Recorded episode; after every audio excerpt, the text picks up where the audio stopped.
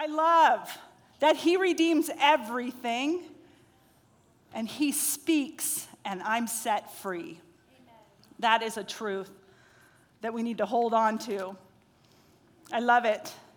And you know what else I love? I love free time. Amen? That was a great, great day. I so appreciate talking to a lot of you ladies today as you spoke to me about what you surrendered. I want you to know it's not lost on me how important that is. And I just spoke to a lady who said, How could you have known? And I said, I, did, I didn't. But guess what? That's how you know God sees you and He desperately loves you. There is a poem that I love called The Hound of Heaven. It was written by Francis Thompson in 1890.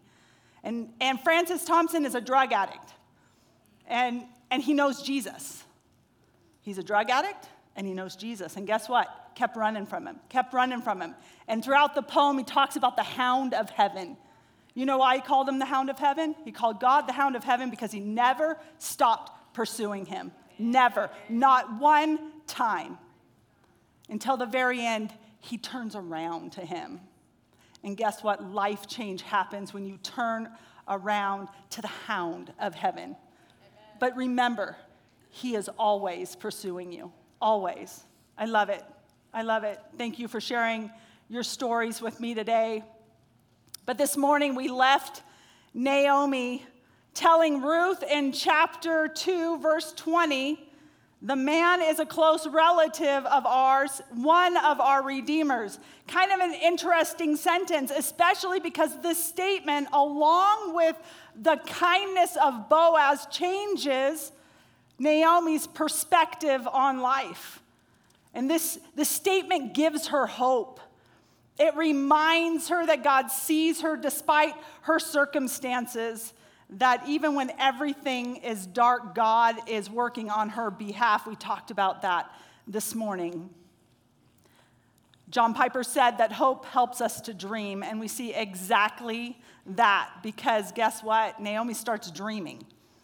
That girl starts making plans. You can tell that she has hope. She says to Ruth in verse 3 1, My daughter, should I not seek rest for you?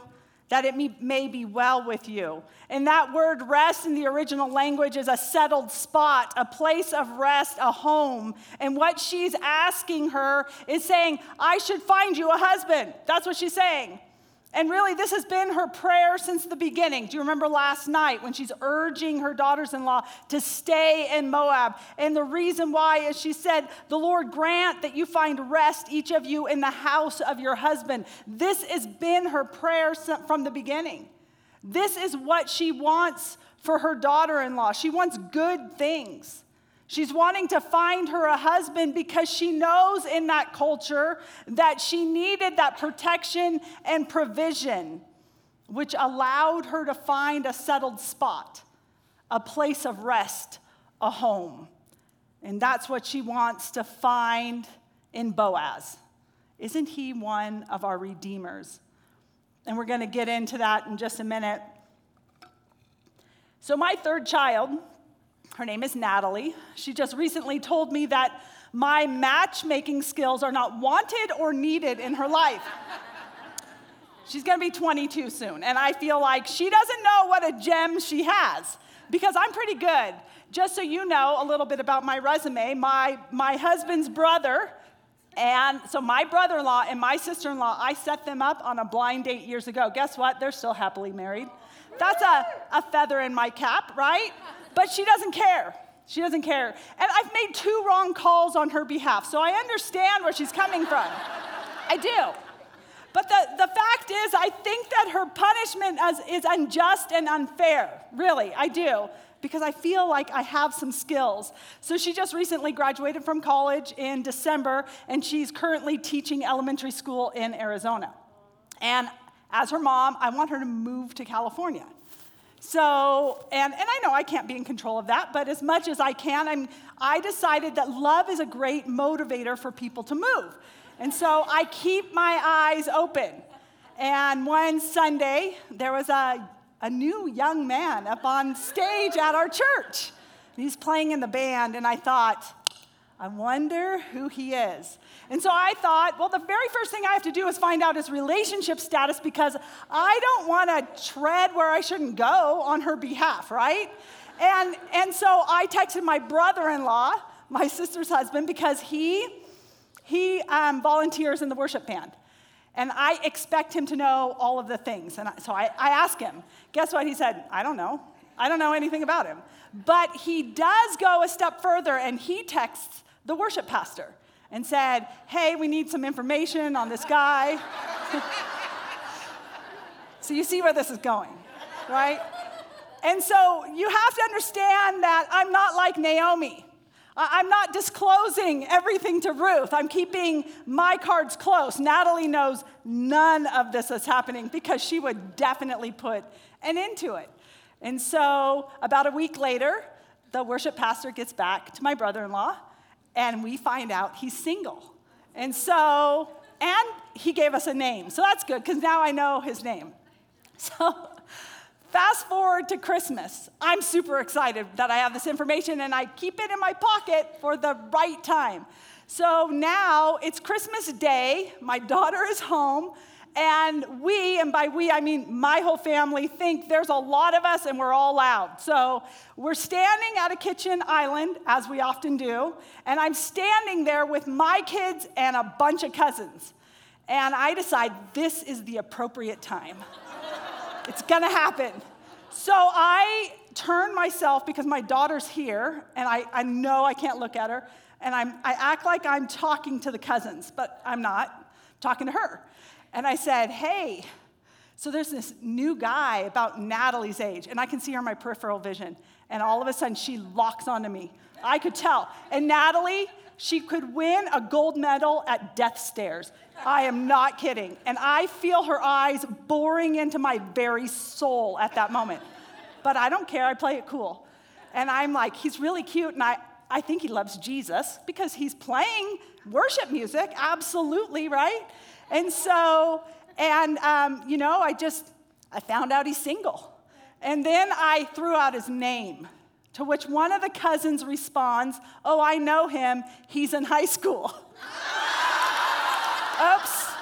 I said, Oh, I, I didn't know. I thought he looked older. And my daughter's standing right next to me, my oldest daughter, and she says, Oh, you never, never trust my mom to know the age of anyone. And at this point, my Natalie, standing over here, is shaking her head. And she goes and has a conversation with some other people. In that group of people is my brother in law. I did not tell him that this was top secret information. This is stuff that's between us. It doesn't need to go outside of us. And so she finds out the whole story. And you know, the, the trail of texts goes deep. It really does. It goes very deep. And so she walks into the room and she's like, No more, Julie. And I know when she uses my first name, she means business. So I am out of the matchmaking game. That just happened this Christmas, although I still am keeping my eyes open. But see, this is not so for Naomi. She has this elaborate plan of, of matchmaking Ruth and Boaz. And unlike my kids, Ruth obeys her, right? She obeys her. So we're going to start in verses 2 through 5 in chapter 3. And it says, Is not Boaz our relative with whose young women you were? That's his servants when she's harvesting. See how he is winnowing barley tonight at the threshing floor. So let's stop there. When you're done harvesting your fields, what you would do is you would go to a place, it's called a threshing floor. And there you would either beat out or tread out your grain. You would be separating the stalk from the grain. After that, you would take a winnowing fork. And the, the, usually a, a threshing floor is up higher so the wind can come down. And he, they would throw the grain up, the wind would catch the stalks or the chaff, and then the grain would fall to the ground. They would continue to do this until it was all grain. This would take a while. And so when you were doing this, you would sleep with your grain to protect it. And in a small community, a lot of times many farmers shared the threshing floor. And so Naomi knows because she's been doing some sleuthing, she knows tonight is Boaz's turn at the threshing floor. And so she tells Ruth, Wash therefore and anoint yourself and put on your cloak and go down to the threshing floor, but do not make yourself known to the man until he has finished eating and drinking. But when he lies down, observe the place where he lies, then go uncover his feet and lie down, and he will tell you what to do. And she replied, All that you say, I will do. And I'm just going to tell you, my kids would have never said, Okay. This is a, an interesting story, but what it amounts to is that Naomi is telling Ruth to ask Boaz to marry her. But in order for our culture to understand that, we have to understand two words in ancient Israel that were very commonplace. And one is this idea of levirate marriage, the law of levirate marriage, and the other is, a, is this, this word kinsman redeemer. And so it will help us understand the situation that's happening here.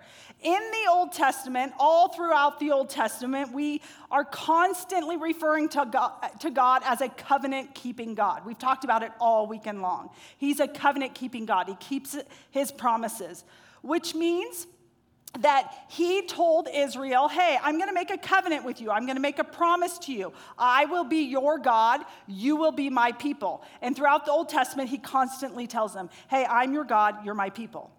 Why does he do that? We talked about it this morning. It's because he wants them to understand their identity.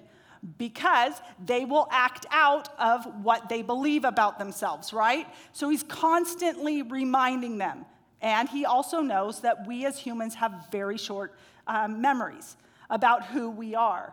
And then we go a step further in the covenant promise, and he says, Not only will you be my people, but I'm going to give you a land. And it's it's the land of Canaan, and it became Israel because you remember they were driving out the Canaanites. And he says, That will be your land. It's called the promised land. That's where Elimelech and Naomi left, that promised land. And so, throughout the Old Testament, as we're constantly reading about this covenant, we're like land and people, land and people. So, we realize that people and land must be very important to God. It's somehow all tied into this covenant. And this is why he gives us the law of levirate marriage and kinsman redeemer. So let's start with the law of levirate marriage. Dr. David Jeremiah explains it this way In the Old Testament, in order to preserve the people of Israel, remember, people are important to God, the brother of a man who died without children would marry the deceased man's wife, and the first child born in that relationship would perpetuate the name of the man who died. So let's put that in plain language. Let's say my husband dies. We don't have any kids. His brother would be obligated to marry me. And the reason why is so that our firstborn would then perpetuate my husband's line, because the line of people were very important in Israel. And, and because of this, the, the, if we look at the characters in our story, we have to realize that the whole male line is gone right? Elimelech's whole line is gone. And so not only would his family name be blotted out, but the people from that family line would not receive their inheritance of land. Why? Because there was not a male heir to receive it. So, land and people again. This is why levirate marriage is so important in this culture. And then, if we not only is the family line preserved, then we start looking at the land. The land is also important to God. And, and he says he wants his land to stay within the family. And he tells us why in Leviticus 25, 23 through 25. It says, The land must not be sold permanently because the land is mine and you reside in my land as foreigners and strangers. Basically, what he's saying there is that you are not sovereign over this land. I am. You are just stewards of it. You do not own it. I own it. So it goes to who I want it to go to. Amen? That's what he's saying. And then in t- verse 24, he says, Throughout the land that you hold as a possession, you must provide for the redemption of the land. There's that word again. But now we're talking about the redemption of land. And in verse 25, it says, If one of your fellow Israelites becomes poor and sells some of their property, their nearest relative is to come and redeem what they have sold. So, this um, part of scripture goes on to talk about many scenarios in which this could happen. And but all of those scenarios have one thing in common this idea of redemption, of redeeming. And this is the Hebrew word gael, and it means to redeem, right? That's what it means. But it also is one who redeems is a goel. And so to redeem something means to buy back. That's all it means. It's a legal term saying you're going to buy it back. So what God is saying that if your land is sold outside of your family, then your nearest relative is going to redeem it. He's going to buy it back. And actually, he goes so far as to say that if a family member can't do that for 50 years, every 50 years, God puts in place the year of Jubilee, where all debts are canceled and all land transfers back to the original family line because it's that important to him. And I love how the Bible Project explains why it's important. It says the land is not simply a geographical backdrop. It acts as a picture of covenant faithfulness as God's people try and often fail to live out their divine calling. See, the pattern of God giving humans land to, to which, which to flourish begins in the Garden of Eden, right? He gives them Eden. And the human's relationship with God is inextricably linked to the land he gave them. And to live in, the, in God's space is to live with God. This is why it's important. This is why it's important. See, he walked with Adam and Eve in Eden, right? And then Adam and Eve have this perfect relationship with God, and then they sin. And because of that sin, their relationship to God is broken. And so then now this covenant God comes to his people and he said, You know what? I'm going to give you land. And inside that land, I'm going to set up a tabernacle and then a temple. Why? Because I want to dwell with you. That's important to me. I want to dwell with you. So, this land really gives people or gave Israel an opportunity for intimacy with God. And that's why the land is so important is because of intimacy with God. And that is why God set up this idea of a kinsman redeemer. And in the book of Ruth, we only see this word, kinsman redeemer. But it is actually taking both the law of levirate marriage and kinsman redeemer and putting them together. And that is what Naomi wants Boaz to do for Ruth. See, a redeemer or a goel is usually a senior member of the family. And he, and he often has wealth, as we know Boaz does, because he has the power to protect and provide for the family. He has the power to defend the family. And there were different functions in um, the Old Testament for a goel, for a redeemer. And one of them is to buy back land if it was sold outside of the family. One of it is to buy a family member out of slavery. Because what would happen is that if I got myself into debt, I would become someone's bond servant until my debt was paid off, unless someone in my family came to buy me out of it. But there's also this one part of a Goel, and it's called a redeemer of blood. And in that case, he is fighting for justice because a member of your family has been murdered and his blood needs to be avenged. That is another part of a Goel. And so, this is what Naomi wants Boaz to do for Ruth. And really, anybody could have married Ruth, but not anyone could have redeemed her.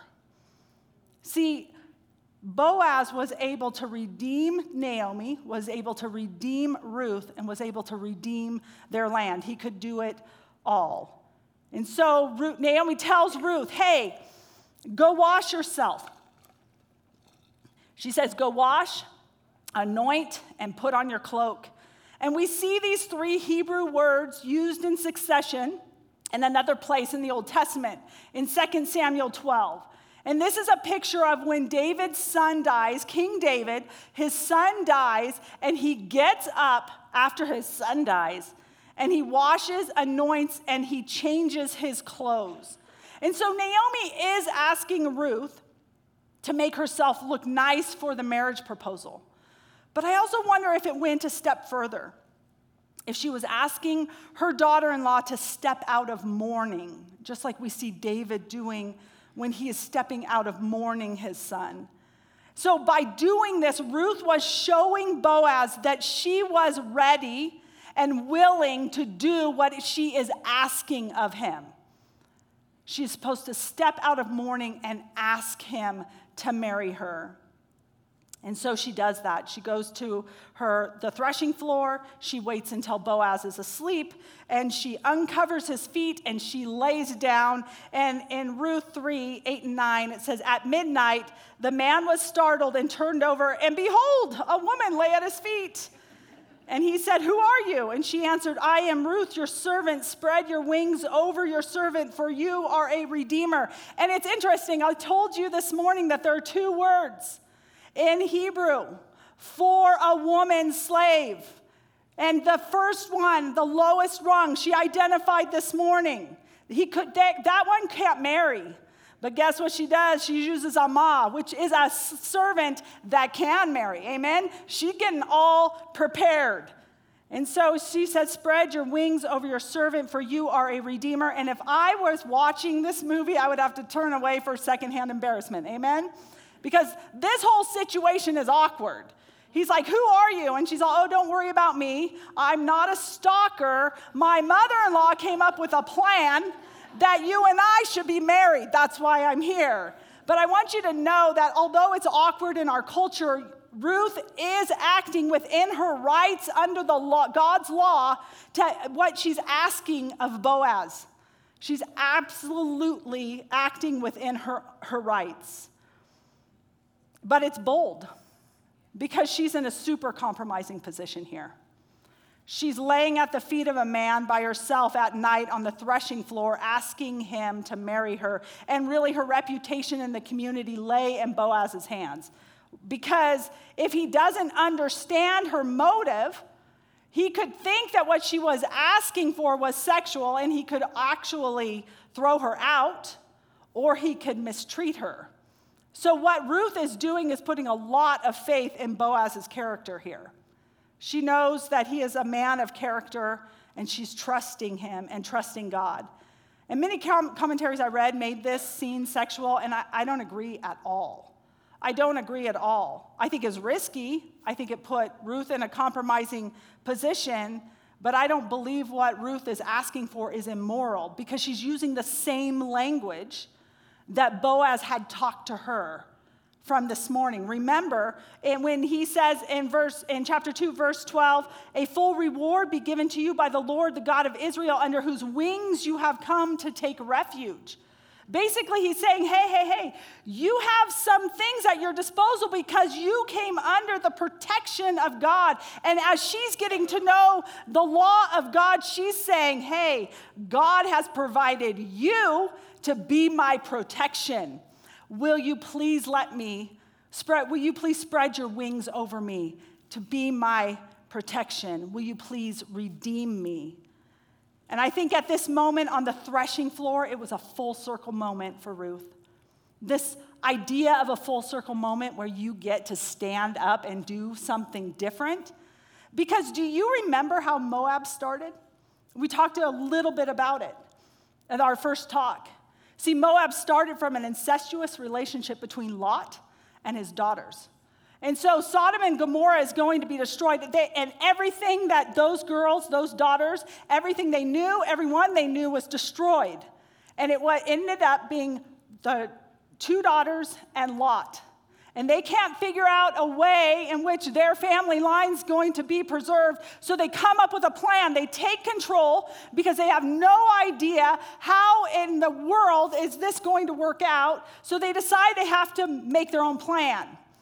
And by making their own plan, they they go get their father drunk, they sleep with him and they have a baby.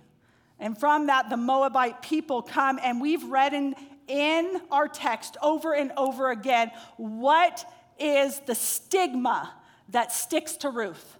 Ruth the Moabite. Ruth the Moabite. She can't get away from it. It's what she's known by. That's all anyone ever sees about her. She is a Moabite. And right now, she is deciding to do something different. And not only is she a Moabite, she's a widow without the protection of a man in a patriarchal culture. And it's not an easy life, and her future looks bleak because she doesn't, and she doesn't seem to ha- have a way out. There's nothing she can physically do to change her situation until Naomi brings up God's provision of a redeemer. Amen? And Ruth waited until Boaz was done eating and drinking. And this was not the same as Lot in Genesis 19. When he was so drunk, he didn't even know what happened to him. Boaz was not drunk, and Ruth was not taking control of the situation. She makes a request, and she leaves the answer in Boaz's hands. She's not taking control. See, this Moabite was redeeming her heritage. Amen. She was redeeming her heritage. She was standing up and doing different things differently than her, than her, her, the, her ancestors had done. And because she stood up and did things differently, the heritage that she had been given, she didn't pass down. She passed down a different legacy to her children. And how many of you today need to stand up and pass down a different legacy? Just because you were born into an ungodly heritage doesn't mean you can't stand up and do things differently. It doesn't mean it. It's time to stand up and with Jesus redeem what you have been given. My parents are first generation Christians. We come from a long line of sin and addiction. That's my heritage. Sin and addiction. How many of you are with me? Anyone? Amen. Yep the things Jesus does for us. So, my family came to know Jesus when I was eight years old. All of us. We kind of came to know Jesus together. And my parents didn't know much, but you know what they knew? They knew they wanted to stand up and do things differently. They knew that they wanted to pass down something different than they had been given. And so, with Jesus, they decided to stand up and redeem what the enemy had stolen and guess what? Because of their decision, my heritage is different. Because of their decision, my kids' heritage is different. Because of their decision, my grandkids' heritage is different. But guess what? When my parents were standing up and making that decision, they didn't see in the future. They were doing the hard work of doing it because guess what's hard? Doing something different than you've been taught. That's hard. But it's possible with Jesus. It is absolutely possible with Jesus. And because of two people that stood up and decided to break the cycle of sin and do things differently, it changed a line of people. And guess what? You get to be that person. You get to be that person in your family that stands up and does it differently. Doesn't matter how much sin you've come from. Doesn't even matter how much sin you've actually participated in. You get to stand up, make a choice, and do things differently. My question to all of you tonight is who needs to come under the shadow of God's wings tonight? See, Boaz is just a shadow of a truer and greater Redeemer, Jesus. Amen. Just a shadow just an image to show us what was to come. And see, God sent every single one of us in this world a redeemer. Did you know that? Sent every single one of us a redeemer. And why would he do that? Because all of us, like Elimelech, have walked out of the promised land. We have. Romans 3:23 tells us for all have sinned and fallen short of the glory of God. Because Adam and Eve sinned so long ago and broke that perfect relationship to God, we all bear that destruction. We all bear that fall, but the Bible also says in Romans 6:23 that the wages of sin is death. So the wages of sin is death. If we all have sin, we're physically alive, so what's dead? We're spiritually dead. We're spiritually dead. And there's nothing that we can do about it on our own. Not one thing. But remember, Naomi teaches Ruth that God provided for them by giving them a redeemer, and God did the same for us. And remember that God is a covenant keeping God, and He is the same God that loves you and wants to give you an inheritance of eternal life in heaven with Him, and He wants you to be spiritually alive. And so, what did He do? He sent His one and only Son to buy you back, to buy me back, to redeem us from sin and death. He's buying us back from sin and death because the wages of sin, the wages of sin is death. And because of that, our Redeemer had to pay the redemption price. Just like Boaz, when he redeems Ruth, he has to pay a price for her. But what is our redemption price? It's our Savior's life. It's his life. And why could he, why could he redeem us? Because he lived a perfect life and by his perfect blood that was shed on the cross, he died and rose again, so that whoever asks him to redeem them, he will cover with his righteousness. He will forgive them of their sin and give them new life by his spirit. And with Jesus, guess what? You have a new heritage, you have a new future, and a new legacy to pass down. The old is gone. The old is gone. If you are here tonight and you realize that you have never been redeemed by Jesus, we're going to have a moment in, in, a, in a minute. Megan's going to come up and take us into the steps of what that looks like because we want to make sure that we partner with you and share with you what that looks like and what that means and how you can take the next steps in that relationship. But I also want to talk to us tonight. Those of us who need to stand up tonight and say, I want to do things differently. I want to do things differently, no matter what your past looks like, no matter how many generations of sin have been there. You're saying, Tonight, I'm changing that. I'm changing that. I'm given a new choice. I'm going to live differently in light of what Jesus has done.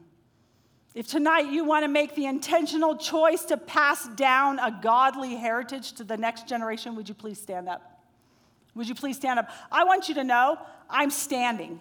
I am standing up with you. Why? Because I want to pass down a godly heritage to the next generation. I want my grandkids, grandkids, grandkids to know Jesus. Amen? Amen. And I want to stand up like my parents did. My parents did. They stood up and they made a difference. And because of that, three generations of people know and love Jesus. That's the kind of person I want to do. Be, I want to be a kingdom changer. And we can only do that with Jesus when we partner with him. That's the only way we can do that. And I want you to know, I'm going to pray over us in just a second, so keep standing. But I want you to know that these decisions, these decisions, whether it's coming to Jesus for the very first time, whether it is returning to Him after a long time of being away, or it's intentionally choosing to live for Him, I'm letting you know, girls, we're on the, we're on the threshing floor tonight because this is the harvest. This is the harvest, the gathering of God's people, and He's not done with it. He is not done with it. Let me pray for us tonight. Dear Lord,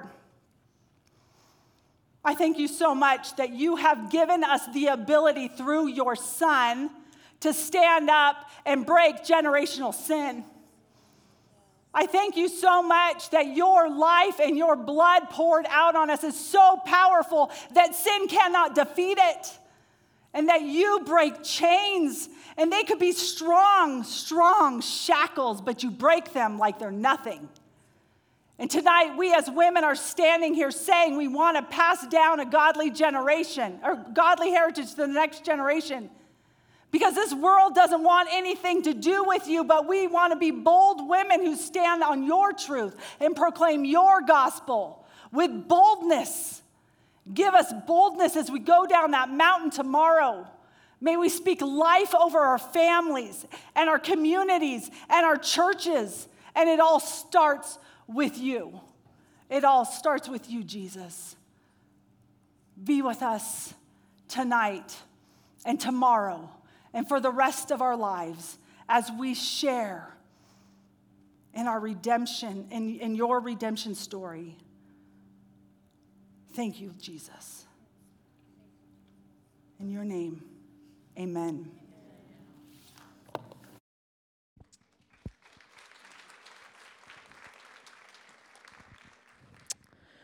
I find that so unbelievably compelling to watch Julie do that. And I love that she was the first one that was standing as she invited you to stand. That is a courageous, bold move, Julie, so thanks for going first. And like she mentioned, even in standing, can I tell you something?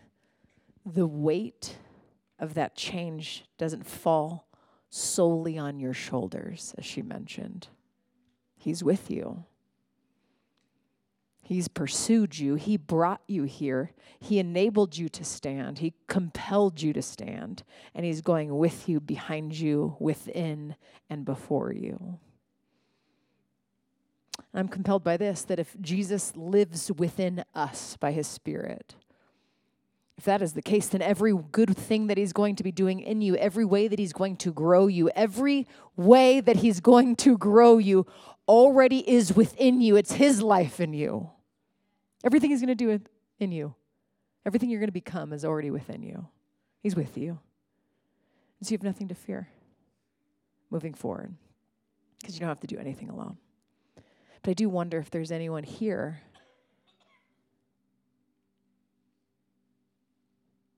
that doesn't have a relationship with the living God. And maybe you even just stood and you're going, okay, I, I, can do this again. Okay, I can do this. And can I tell you how I'm learning to respond? Is when I when I make bold moments like that and I stand up, here's how I'm how I'm responding now. I know that I can't do this. I know that I can't do this. And I'm standing because, oh Lord, how I need you. Do you see the difference? It's not I stand and I say, God, I can do this. It's I stand and say, God, I need you.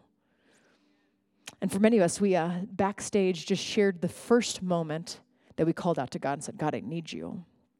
And that is for salvation. That as we come to his feet and ask for redemption, he says, yes, because he has made a way. And just like Julie said, we couldn't get to God on our own. And this is the distinction between Christianity and every other world religion. Every other world religion says, do this to get to God. Christianity says, we know you can't get to him because he is perfect and holy and set apart. So he comes to you.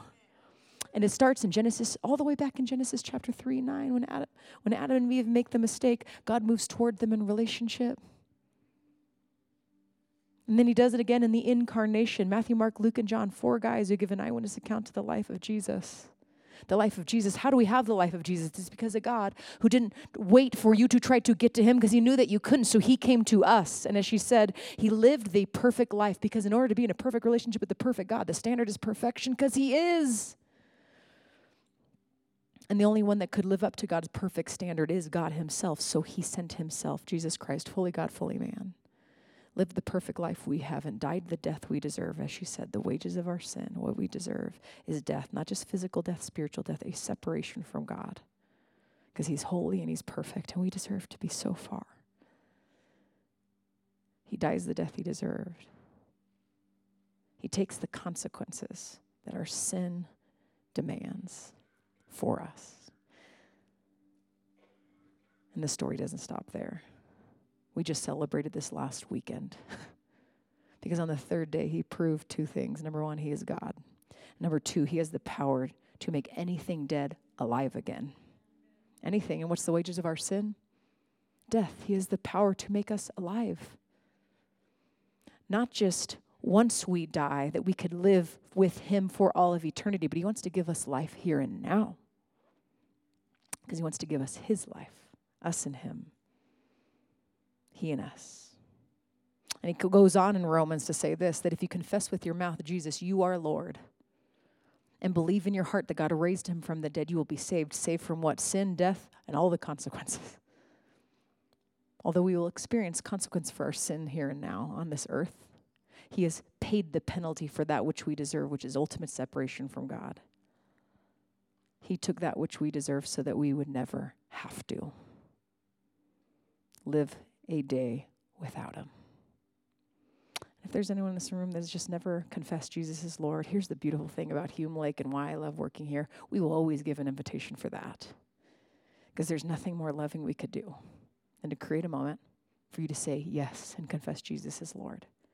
And I'll tell you this I'm not going to lead you through a prayer. The beauty is we come alongside you within your church and the group that you came with. We also, if you came maybe as an individual solo without a group around you, or you need someone to talk you through this type of decision, we have a group of hosts, everyone with a name, a red name badge, who would love to come alongside you in this decision. But if you're sitting right there and maybe all you have is questions who is Jesus again? And what does a real relationship look like with a living God? Because Jesus is alive. He didn't just rise from the dead, he actually walked around and showed his scars to tell his story. And then he gathered a few and said, Okay, here's the plan. It's you. but I'm going to be with you always.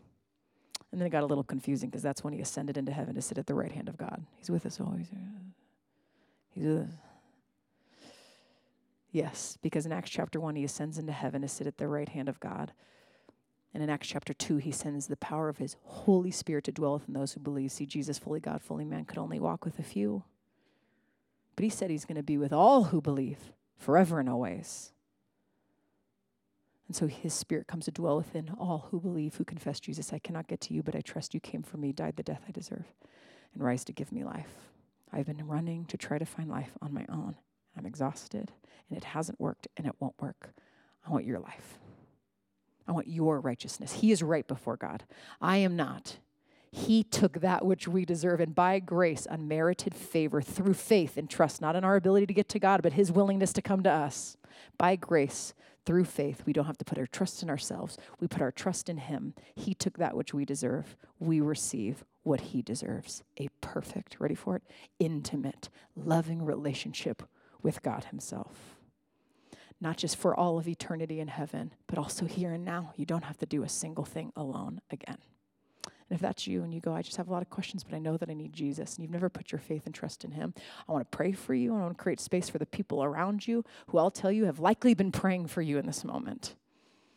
That you would take another stand. Maybe for a lot of us, the first stand. And maybe just one, and maybe none. Praise God. That we're all secure in the faith. But if that's you, you know that you need Jesus. Would you stand to your feet and declare, Jesus, you are Lord? If that's you, you can do that right where you stand, right where you sit. Yeah.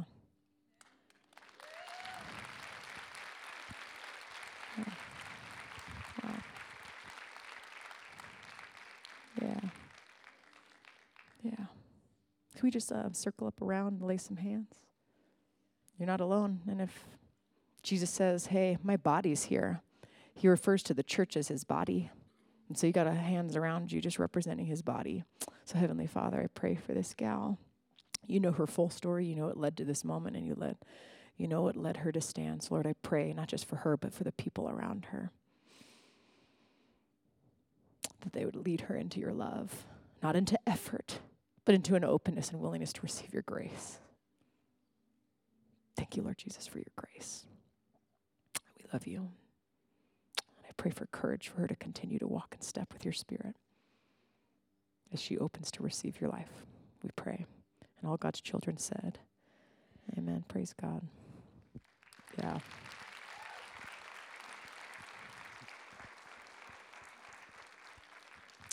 I'll tell you, this is like the best part of my job. And I've never seen a community rush like that. I've seen like a buddy or two He's given you a wealth of a church body to walk with you. We don't have to walk alone, ladies. But sometimes it requires a stand, maybe not just for the first time, but continually to stand and say, Oh Lord, how I need you. And I'll tell you, prayer ministry, I used to think it was like a sad moment where it's like, come receive prayer. And it's like, fine. And then I see this gal and I'm like, no, no, no, that's prayer ministry. As we stand and just go, oh Lord, how I need you. So prayer ministry is not walking toward a place of weakness, it's actually finally walking toward your greatest place of strength. So I'll just say, we're going to go into a time of worship as a response. And this is for all of us. It's really good news. Our Redeemer lives, and He is worthy of our praise. If you do need prayer, our ladies are going to be in the back, as always, our hosts with the red badges. We just don't want you to do a single thing alone. He died to make it possible for you not to be as alone as you feel at times, ladies. He's with you always. Let's pray. Heavenly Father, I thank you for the good news. It's really good, good enough. Good enough for us, God. So much so that we don't have to be good enough because you already are. And so I thank you for that. And Lord, I pray that our effort in response would be grace driven effort, unmerited favor on our life that spurs us on to change the trajectory of our family. God, would your good news spur us on to what you've asked us to do next? Not just with our words, but with our actions and with our lives, we pray. Oh Lord, be glorified and lifted high in our worship, we pray. And all God's children said,